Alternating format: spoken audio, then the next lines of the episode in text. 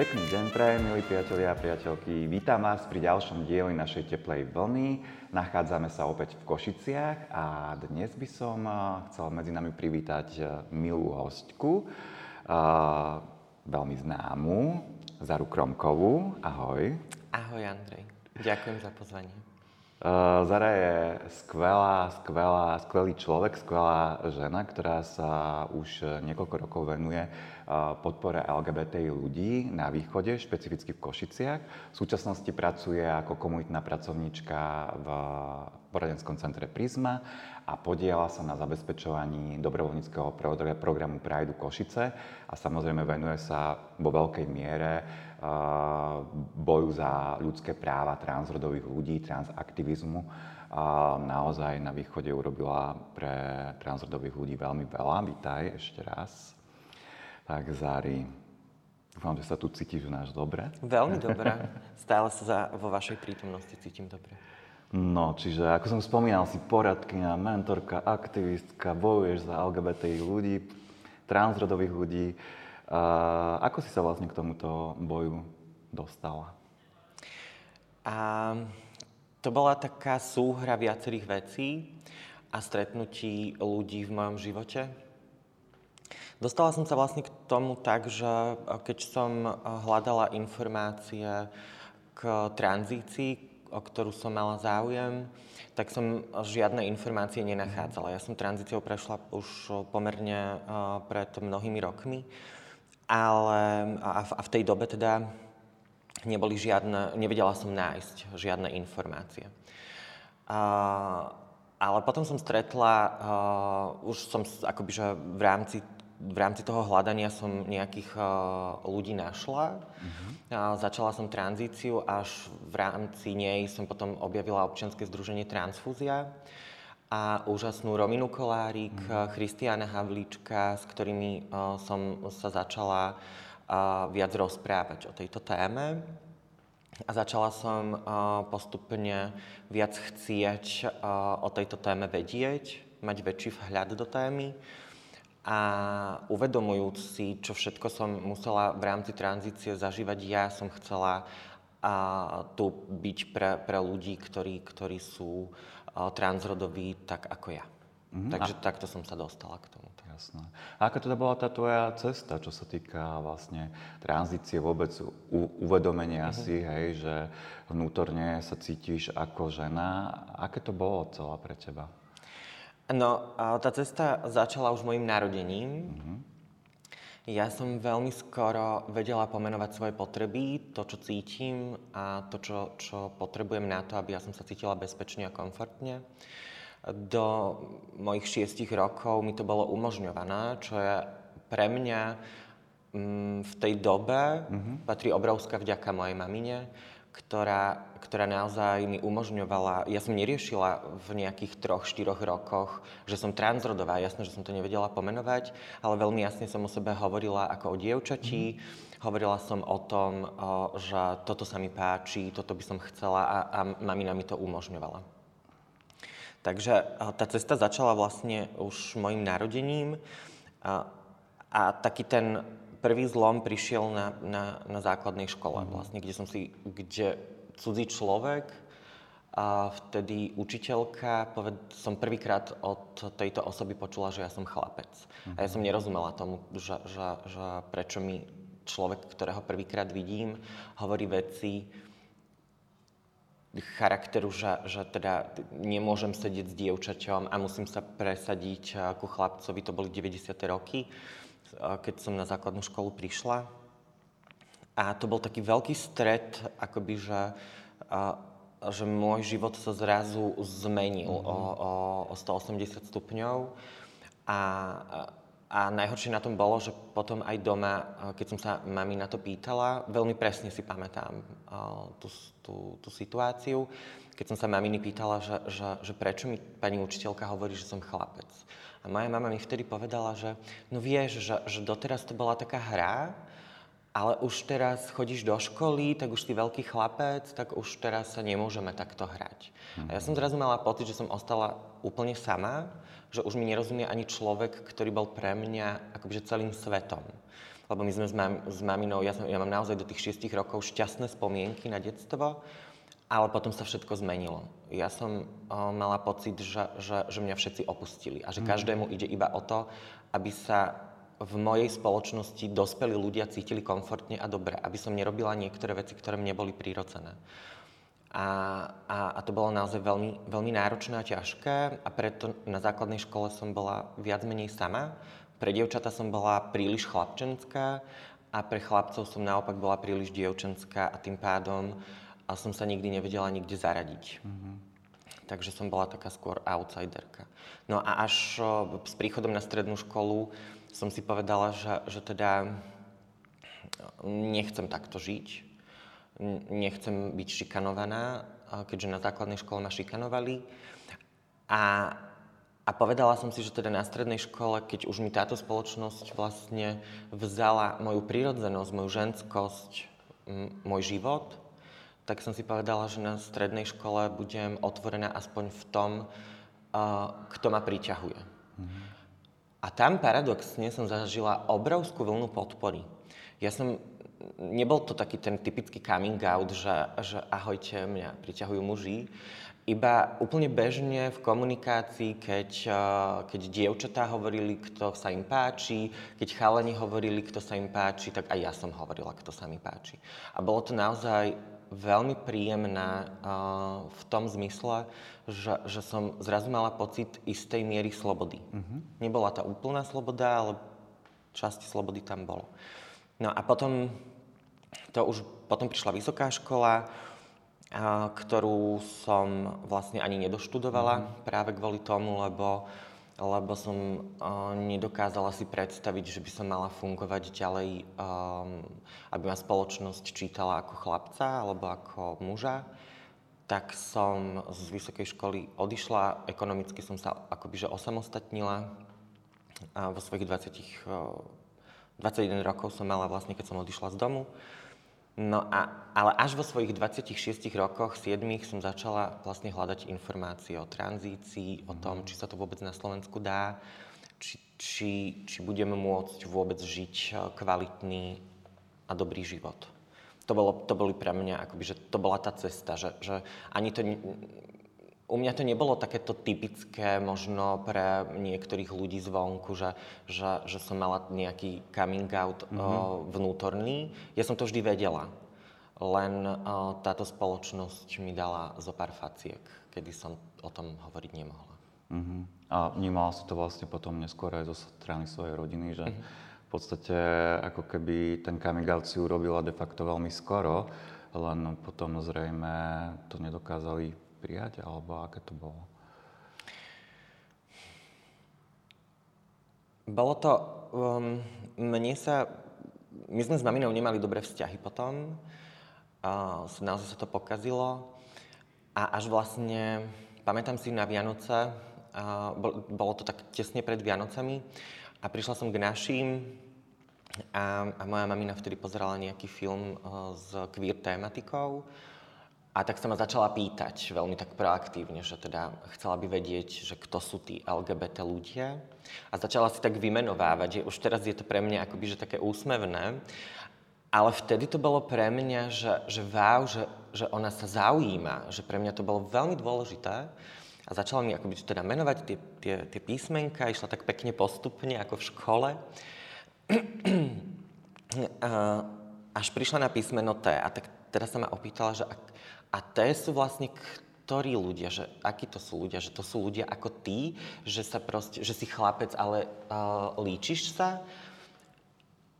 A ja som tak na ňu pozerala a ja som mi povedala, že, no, že nie je to celkom tak. A ona mi potom povedala, že vieš čo, nemusíš mi to asi ani vysvetľovať, aj tak viem všetko. A ja som sa jej opýtala, že a čo všetko vieš? A ona mi na to povedala, že no viem, že ťa priťahujú muži. Akože a že no, ale že to nie je akoby že všetko. A tak potom som jej začala vysvetľovať veci, že, že ešte paradox bolo, alebo teda bol, že, že už celé, ja pochádzam zo Spišskej Novej a celé mesto už riešilo, že prechádzam tranzíciou, ale našim som sa to neodvážila povedať. A, a potom som jej to vlastne povedala aj moje pocity z detstva, tak sme si aj poplakali, bolo to, bolo to, ale bolo to úplne úžasné v tom, že, že tam došlo k bezpodmienečnému prijatiu. Mm-hmm. Jasné, že si musela mamina zvykať na niektoré veci, uh, oslovala v ženskom rode aj môjho otca. to bolo veľmi, veľmi, veľmi super. Otec musel prizvukovať, že on teda tranzíciou neprechádza.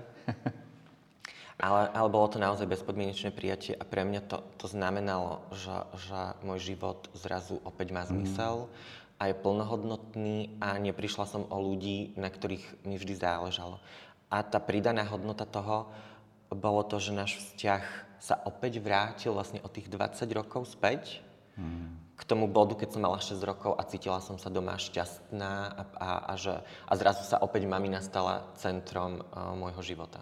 Takže to bolo fakt super. Wow, no to trošku vyzerá, hej, ako taký kvázi happy end, mm-hmm. ale keď je pravda, že to dlhé obdobie medzi tým, hej, keby tie podmienky boli iné v tej našej spoločnosti, ani nemuselo byť a mm-hmm. že vlastne aj pre tých rodičov je to niekedy veľmi ťažké, hej, porozumieť tejto téme. A aká teda bola tá tvoja tranzícia v zmysle, keď už si sa rozhodla, že idem riešiť, lebo Áno, tú sociálnu si de facto už začala tým spôsobom veľmi skoro, ale už tú medicínsku a nakoniec tú právnu tranzíciu, čiže prepis rodu aj v občianskom preukaze a vôbec v rodnom liste a vo všetkých dokumentoch. Ja som prešla medicínskou tranzíciou aj právnou tranzíciou. Um, bolo to náročné v tom, že som nevedela, za, že za kým mám vôbec ísť a či vôbec je tento proces možný na Slovensku. Um, to bolo to najhoršie, že, že, že som nemala akoby že nejaký záchytný bod.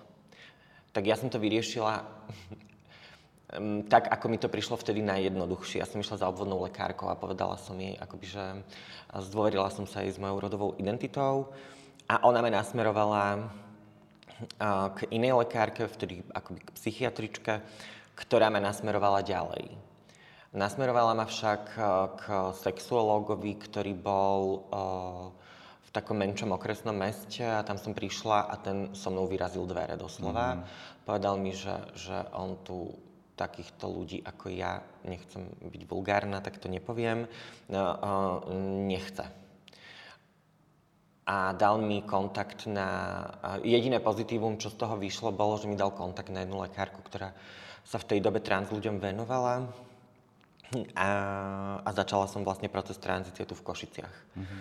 Musím povedať, že, že tým, že ja som veľmi stereotypná, binárna, síce transrodová, ale žena, a, tak môj proces tranzície vyzeral... A, m, nechcem povedať, že úplne jednoducho, lebo boli tam niektoré veci, s ktorými ja som sa nevedela stotožniť, ale, ale mne, to, mne to umožnilo žiť vôbec kvalitný a dobrý život.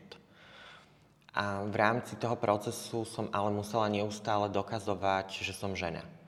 A to boli rôzne veci. Boli to otázky na moje spodné prádlo. Aké spodné prádlo nosím. Mm-hmm. Boli to otázky na to, že kto ma priťahuje. Že či ma priťahujú muži, alebo ma priťahujú ženy.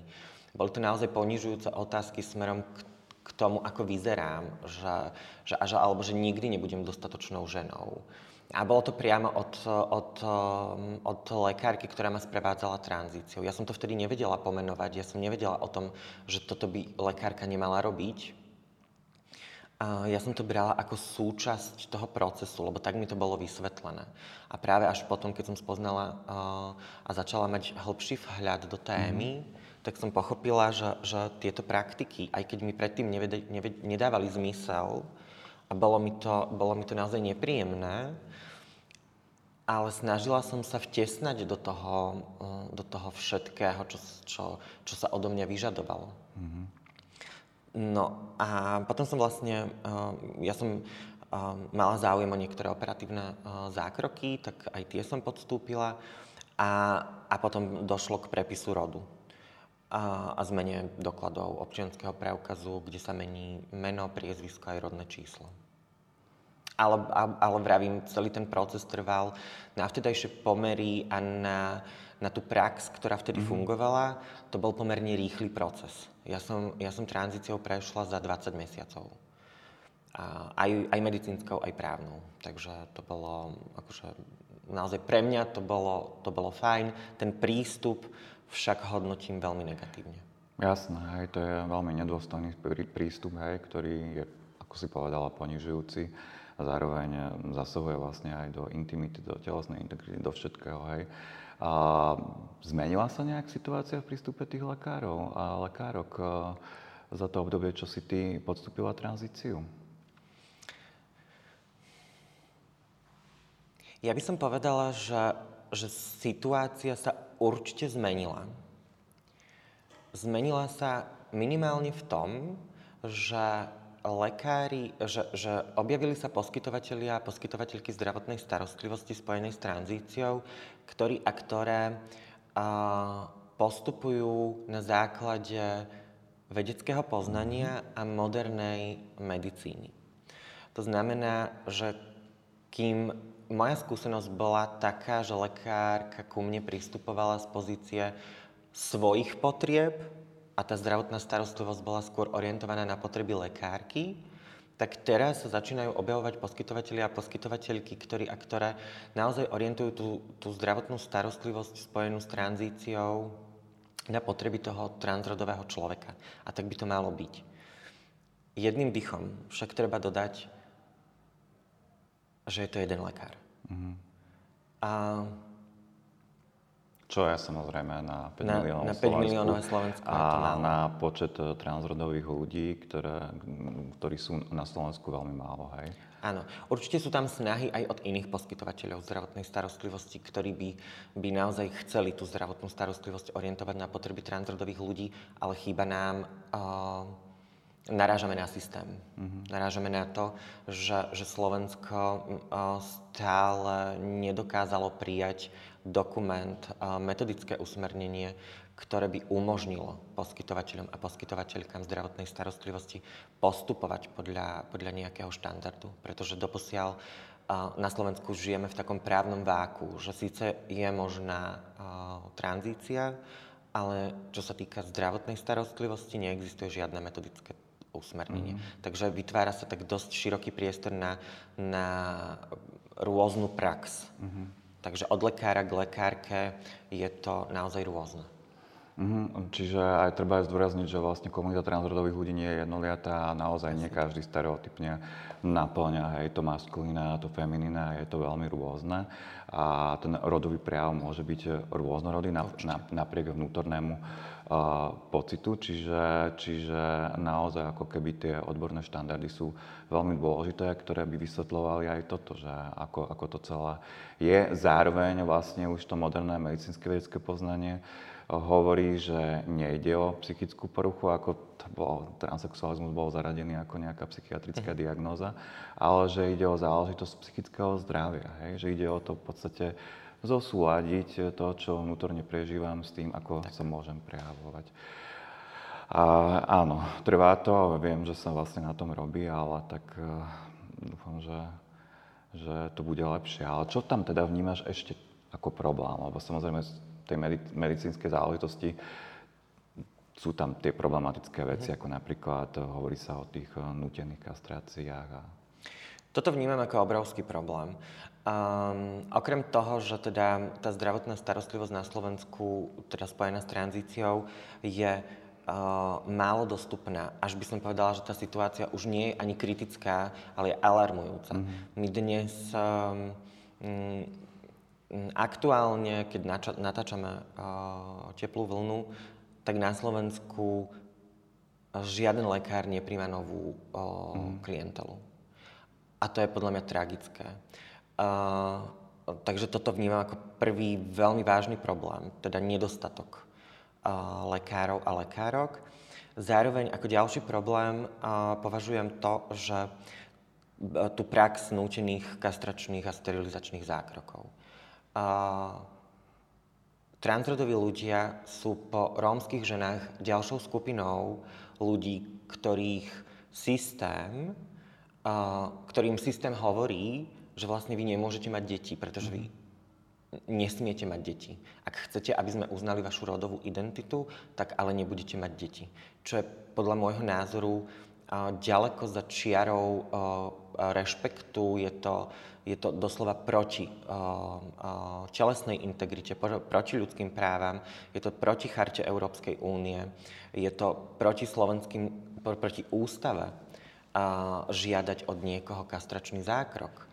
To je tak, taký zásah do telesnej integrity človeka, ktorý môže mať uh, uh, v ďalšom živote toho človeka naozaj, že veľmi silné a negatívne dopady, pretože tak, ako si vravel, nie každý transrodový človek Mm, nie každá transrodová žena, mám najradšej, keď hovorím akoby, že cez seba, nie každá transrodová žena Jasne. musí vyzerať ako ja. Nie každá transrodová žena a považuje za feminínne to, čo považujem za feminínne ja. Ale veď to je úplne že prirodzené pre všetky a všetkých. Týka sa to aj cizrodových ľudí. Že, a, presne tak, akože ako náhle si postavíme desiatich mužov a opýtame sa ich, čo pre nich znamená byť mužom, Určite dostaneme možno jednu rovnakú odpoveď, v niečom sa budú tie odpovede spájať, ale dostaneme 10 individuálnych odpovedí na to, čo, čo pre nich znamená byť mužom.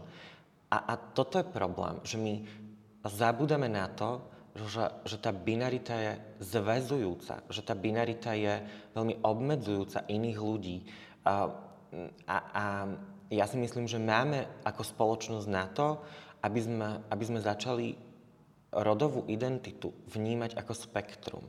Vnímať ako to, že identitu si predsa budujeme. My sa nerodíme a, ako muži a, alebo ako ženy. To je môj súkromný pohľad. A z môjho, podľa môjho názoru teda sa nerodíme ako muži ako, a ženy. Rodíme sa ako ľudia. A tú identitu si postupne budujeme. Veď to, čo je v našej kultúre alebo geopoliticko-kultúrnom priestore považované za feminínne, tak je v inom priestore vôbec nie je považované za feminínne.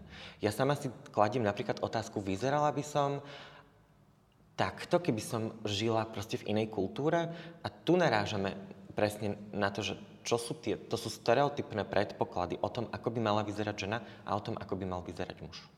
A to je, to je veľký problém, presne to hodnotiace. A, do, a to sa dostáva aj do zdravotnej starostlivosti. Mm. A to je problém, že tí lekári neustále sa dožadujú toho, aby, alebo niektorí, niektorí mm, sa dožadujú toho, že ten človek ich má presvedčiť o tom, že je muž, alebo je žena, alebo že je tým, kým o sebe hovorí, že je. Ale ako ten človek to dokáže? Ako som mala ja dokázať, že som ženou? Že to je, to je veľmi náročné. To je, to je potom práve to, že, že tí ľudia robia aj veci, ktoré nie, možno nechcú robiť, alebo, alebo to je niečo, čo pre nich nie je prirodzené. Ak cizrodová žena rúbe drevo, tak nikto nejde spochybňovať to, že je žena. Ak by som rúbala drevo ja, bola by to pre mňa akoby, že činnosť, ktorú by som robila rada, tak by mi lekárka, ktorá ma sprevádzala tranzíciou, povedala, že nie som žena, pretože sa mi páči mužská práca. A zabudáme na to, že to nie je mužská ženská práca, ale je to práca ktorú treba urobiť. Takže tých problémov je strašne veľa. Mm, mm, rodové stereotypy, nútené kastračné zákroky, veľký tlak, ktorý sa uh, uh, vytvára na transrodových ľudí vo všetkých oblastiach života.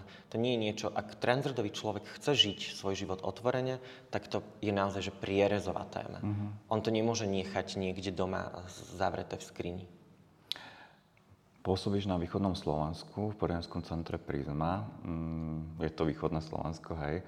Keď to porovnáš s tým západom, je to vlastne ešte, jak by som to povedal, tak veľmi ľudovo horšie, hej, že tá situácia je ešte horšia? Mm, myslím si, že každá oblasť má svoje špecifika.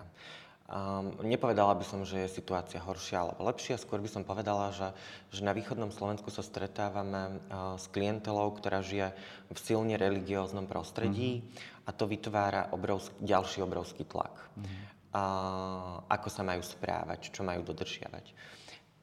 Situácia je možno uh, ťažšia práve pre ľudí, ktorí žijú v menších okresných mestách alebo uh, v obciach, kde sa každý a každá poznajú navzájom. Je to, je to náročnejšie možno v tomto, v tomto ohľade. Nie je tam ten taký priestor anonymity, ako je možno v Bratislave. A, a, a, a, to predlžuje akoby tú cestu o, tých ľudí ku coming outu. Zároveň by som však chcela povedať, že začínajú sa aj u nás v Košiciach alebo ozývať z celého východného Slovenska aj rodičia. A to mm, je veľmi skôr. pozitívna správa, takže vidím aj pozitívne veci. A čo vidím ako negatívum je opäť sme pri dostupnosti zdravotnej starostlivosti. Tá je na východnom Slovensku doslova, že, že neexistuje. Že my tu nemáme, uh, lebo tranzícia alebo medicínska tranzícia môže v sebe zahrň, zahrňať uh, sprievodné vyšetrenia od iných odborníkov a odborníčok, ktoré na východnom Slovensku nikto nechce robiť. Ja som napríklad, mali sme, mali sme situáciu, kedy som obvolávala na východnom Slovensku v Prešovskom aj Košickom kraji endokrinologické ambulancie, či by boli ochotné prijať transrodového klienta alebo klientku, aby nastavili hormonálnu substitučnú liečbu. Dostala som od každej ambulancie odpoveď nie. A ja tomu nerozumiem. Pre mňa je to že niekto proste neposkytne zdravotnú starostlivosť. Ako je to možné? Podľa mňa je to protizákonné. Áno, ale, ale pri každom, keď som sa pýtala na dôvod, tak hovorili o tom častokrát títo poskytovateľi a poskytovateľky, že oni nemajú akože s týmto skúsenosť. Toto je častokrát a práve preto my potrebujeme to usmernenie, mm-hmm. aby sa tí lekári a lekárky, pretože ja ich z jedného hľadiska chápem, oni sa fakt nemajú o čo oprieť. My tu a tie štandardy chýbajú a potom to veľmi dolieha práve na východné Slovensko.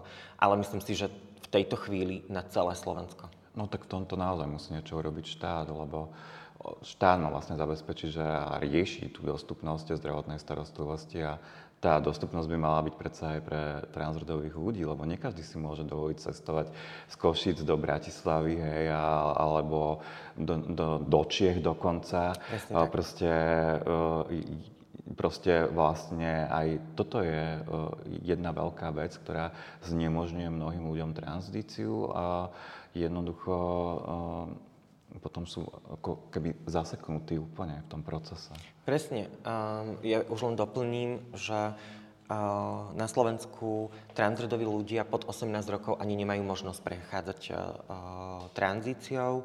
Tá zdravotná starostlivosť pre nich nie je dostupná takže musia vycestovávať do Českej republiky. Toto, toto je veľmi... Ako to je ďalší problém. To je obrovský problém. Naozaj k nám do Imporadne tiež píšu veľmi mladí transrodoví ľudia pod 18 a je veľmi ťažké, hej, a, a, ako keby im povedať, že tak musíte čakať e, ďalších 5-6 rokov, aby ste vôbec niečo mohli začať riešiť, pritom keď tá tie, sú tu nejaké overené postupy, sú tu nejaké vedecké poznatky, medicínske postupy, ktoré by im mohli pomôcť už tu a teraz. Hej? Uh-huh. Že je to úplne absurdné. Presne tak. Aké služby vlastne poskytujete v Prízme? V Prízme poskytujeme veľmi podobné služby ako v Inporadni, bezplatné psychologické, sociálne a právne poradenstvo a taktiež teda ja sa venujem poradenstvo v oblasti potrieb transrodových mm-hmm. ľudí. Viem, že robíte aj podporné skupiny. Áno, robíme aj podporné skupiny, podporné skupiny pre transrodových ľudí. Od septembra opäť začíname podporné skupiny pre LGBT ľudí. Mm-hmm. A, a robíme komunitné stretnutia. A, a teraz vlastne, keďže je, sme v Pride týždni, tak robíme aj dobrovoľnícky program. No, v rámci Prideu vlastne zabezpečujete ten dobrovoľnícky hmm. program. Uh, Prečo je práve toto pre teba dôležité, tento program pre mladých ľudí? Je to dôležité preto, lebo vidím, je to štvrtý ročník mm-hmm. dobrovoľníckého programu v rámci Prideu a vidím, že, že ľudia nachádzajú bezpečné prostredie, cítia sa v tom dobre, majú spoločný cieľ a buduje sa komunita. Tí ľudia sa medzi sebou prepájajú a zrazu odpadá ten pocit toho, že som v tom sám alebo som v tom sama. A toto je veľmi, veľmi dôležité. A najmä pre mladých ľudí, aby vedeli, že a, a preto ja robím tú prácu, ktorú robím. Pre mňa je veľmi dôležité, aby sa už... Ni, aby, ja som mala také vzletné um, ciele, keď som vstupovala mm. akoby, že do tejto, a, do tejto práce pred 7 rokmi. A ja som mala taký cieľ, že, že vytrhnem tých ľudí proste z toho zlého prostredia a, a všetkých zachránim. Samozrejme, že, že je to utopia, ale, ale vytvárať ten bezpečný priestor je mimoriadne dôležité a preto to robím, lebo vidím, ako tí ľudia potom rastú. Vidím, ako, ako, mm, ako z človeka, ktorý príde možno do prizmy na prvýkrát, um, tak veľmi opatrne, neisto, uh, veľa o sebe nehovorí. A potom ho vidím, ako vešia s hrdosťou duhovú vlajku, hovorí o sebe, hovorí o svojich skúsenostiach, má, má okolo seba podporujúcu komunitu, tak vtedy si poviem, má to zmysel. A je to skvelá vec, hej, čo, čo robíš a čo robíte, ako naozaj klobúk dole. Ale e, klobúk dole hlavne pred tou komunitou, že prídu, že chodia. To je Aj z diálky si mi hovorila. Presne že? tak. Prichádzajú ľudia zo Starej Ľubovne, čo, čo sú dve hodiny cesty mm-hmm. do mhm. Košíc a prídu. A to je pre mňa, to je pre mňa tá ukážka toho, že, že, že, že tá komunita... My, ja iba vytvorím nejaký priestor, ale potom to celé akoby, že je v tej, na tej komunite a oni, a oni sú úplne úžasní a ja milujem tých ľudí, lebo, lebo ukazujú, že táto krajina má naviac. A možno nás pozerá aj mnoho mladých ľudí, hej, ktorí sa ešte neodhodlali k tomu kroku prísť presne na, nejakú, na nejaké komunitné stretnutie a toto by ich mohlo motivovať, že to naozaj má zmysel, aj keď to možno stojí hej, niečo, nejaký čas, nejaké Určite. cestovanie. Lebo žiaľ, áno, zase nežijeme v ideálnom svete, že by v každom, ja neviem, si teraz poviem, okresnom meste mm-hmm. bolo mhm. nejaké poradenské centrum mm-hmm. pre LGBTI plus ľudí a zrejme to tak skoro ani nebude, ale, ale minimálne akože, aby vedeli, že to stojí za to, tak to je, to je skvelá vec. Ale stala si aj vlastne pri zrode Prajdu Košice, že v podstate... Nie. Alebo ako, to, ako, to, ako si to dostala uh-huh. k Prajdu? Ja som sa k Prajdu dostala vlastne, ja som vyrástla v transfúzii, v občianskom uh-huh. združení Transfúzia. V roku 2015 eh, vlastne som začala uh, tam pôsobiť a viac sa vzdelávať v téme. A, a do Prideu Košice som vlastne prišla tak, že ja som po 9 rokoch v korporáte už chcela zmenu. Mm-hmm. Ja som 9 rokov pracovala pre vlastne korporátnu firmu a, a potom som, bola som už po tranzícii a ja som, si, ja som sa nevedela zamestnať, lebo tým, že som zo Spiskej Novej Vsi, všetci ma tam poznali. To je ďalšia vec. A, a bol to obrovský problém, ja som si nevedela nájsť prácu. Tak ja som potom na rok odišla do Nemecka, robila som opatrovateľku. Um, bol to rok, ktorý ma strašne veľa naučil. Bola to práca, ktorá, ktorá uh, mi ukázala, aká, aká dôležitá a pre spoločnosť je solidarita. Mm-hmm. A potom, keď som sa z Nemecka vrátila, pretože klientka uh, zomrela, mm-hmm. bohužiaľ, ale stále mám veľmi pekné spomienky, tak ma oslovil Robert Furiel, ktorý, ktorý uh, orga, je organizátorom, vlastne riaditeľom Prideu Košice, na spoluprácu. A tak sme začali uh, spolupracovať až, a presne práve na základe toho, že, že že som sa venovala uh, vlastne dobrovoľníckému programu, začala som stavať akoby, že ten dobrovoľnícky program, tak sa ľudia začali ozývať, uh, začali zdieľať na, na, na stretnutiach svoje problémy a prišli sme na to, že, ale že my tu potrebujeme poradenské služby, pretože to sa nedá robiť akoby, že takto. Takže takto celé, tak, tak vznikla vlastne aj prízma, že, že, že sme začali poskytovať uh, komplexné, komplexné služby. Mm. A najskôr sme to naozaj robili na kolene. Že, že nie je to tak, eh, ako si mnohí a mnohé myslia, že, že eh, spadnú peniaze z neba a my postavíme to nejaké centrum. Vec, presne. Nie, vôbec nie. Vyšlo to z potrieb tých ľudí, ktorí, ktorí sme sa najprv veľmi neformálne stretávali. A to je najdôležitejšie, keď to vznikne z dola, keď to vznikne z tých mm-hmm. potrieb. Hej, že myslím si, že to môže byť aj keď niekedy sú tie problémy s udržateľnosťou, však vieme ale to môže byť veľmi dôležité aj pre tú udržateľnosť, že človek má v tom mysli, že sú tam tie potreby a treba, treba, mm. treba proste to, to udržať. Hej. Čiže myslím si, že aj Pride v Košiciach má zmysel, že nie len teda klasický duhový Pride, hej, klasický, no, duhový Pride v Bratislave, ktorý vlastne ako keby sa hlavne tam predtým konali Pridey, ale... Myslím si, že absolútne. Uh, a vidíme to uh, aj napríklad v prízme na poradenstve. Ako náhle sa koná akákoľvek podporná queer akcia, tak sa objavuje stále viac ľudí, ktorí, ktorí zrazu chcú riešiť svoje veci, chcú byť otvorení v škole, chcú sa v škole cítiť mm-hmm. bezpečne, zrazu vedia pomenovať svoje potreby. Vidia, vidia iných LGBT ľudí, ktorí sú otvorení a to je dôležité. Myslím si, že, že práve otvorenosť, LGBT komunity v bežných životoch a mení postoje ľudí. Preto si myslím, že Pride v Košiciach je mimoriadne dôležitý a, a, a preto patrí obrovská vďaka za mňa určite Robertovi Furialovi, ktorý na východnom Slovensku vytvoril tento bezpečný priestor. Podarilo sa mu to v, vo veľmi ťažkých podmienkach, mm-hmm. ale podarilo a dnes je Pride Košice súčasťou, je etablovanou značkou v Košiciach, je to kultúrne podujatie a, a myslím si, že, že všetky Pridey sú dôležité. Že, že tá viditeľnosť umožňuje potom ostatným LGBT ľuďom sa necítiť proste sami. A, a, a to je dôležité a ten Pride je v tom úžasný. V tomto sa určite zhodneme. A čo by si teda, neviem, či existuje samozrejme univerzálny recept, ale čo by si poradila mladým transrodovým ľuďom, že ako to tu zvládnuť e, na Slovensku, že um, čo im môže pomôcť? Hej. E, je veľmi ťažké odpovedať na túto otázku, no, lebo ten práve. univerzálny recept, e, možno poviem, že ako to vidím. Ja si myslím, že najväčšími odborníčkami a odborníkmi na svoje životy sme my všetci a všetky. Mm. A iba my vieme zhodnotiť tú situáciu, v akom prostredí sme, a či si môžeme dovoliť coming out, alebo si nemôžeme dovoliť.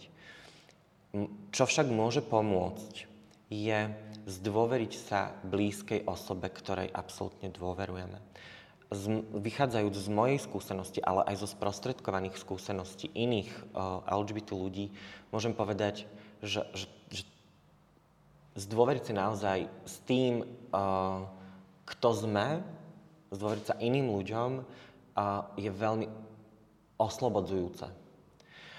A, a potom možno s rodičmi postupne uh, otvárať tieto témy. Možno možno vyskúšať, ako sú rodičia na to naladení.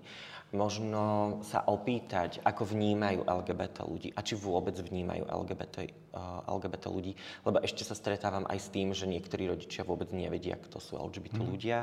Takže postupne otvárať tieto témy, ale iba za predpokladu, že sa cítia tí ľudia v tomto dobre a bezpečne.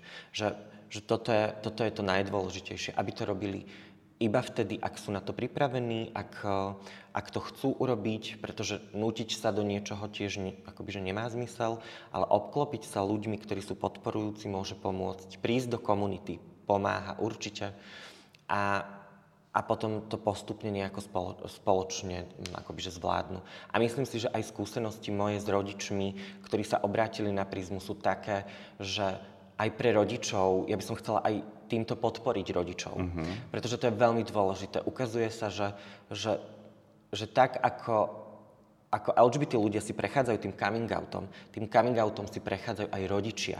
Aj rodičia sú konfrontovaní okolím, ako vychovali svoje dieťa, prečo ho takto vychovali a že oni sú zodpovední za to. Nie je to pravda. Čo je dôležité, aby rodičia nadalej milovali svoje deti, aby ich podporili a ak chcú, aby využili všetky dostupné možnosti, ktoré tu sú. Je tu prízma, je tu inforadňa. Chcem podporiť rodičov, aby si vyhľadali tieto služby, tieto podporujúce organizácie, pretože môže to potom aj pomôcť im a najmä ich dieťaťu. A ja verím, že každý rodič svoje dieťa miluje a chce pre neho iba to najlepšie. A aj si hovoril o skúsenostiach, že takí tak. rodičia existujú, ktorí sú schopní Určite. tejto podpory. Určite takže... áno. A veď máme niekoľko, uh, niekoľko úžasných príkladov uh, rodičov, ktorí sú podporujúci pre áno. svoje deti. Zara, ja ti naozaj veľmi pekne ďakujem, že si sa podelila o svoj príbeh, o svoje skvelé skúsenosti. No a držím ti palce, aby, aby sa tá situácia priblížila aspoň trošku k tomu ideálu, hej. A dúfam, že veľmi skoro a vlastne držím nám všetkým palce, hej, držme si palce. A ďakujem ti teda, že si prijala pozvanie do Teplej vlny a bola si tu s nami. Ďakujem ja ďakujem tebe, Andrej, za pozvanie. Bolo mi tu veľmi príjemne a držím prsty aj vám a držme sa spoločne. Áno. Ďakujem pekne, milí priatelia a priateľky. Videli ste ďalší diel Teplej vlny a pozývam vás sledovať samozrejme aj na budúce a prajem vám pekný deň.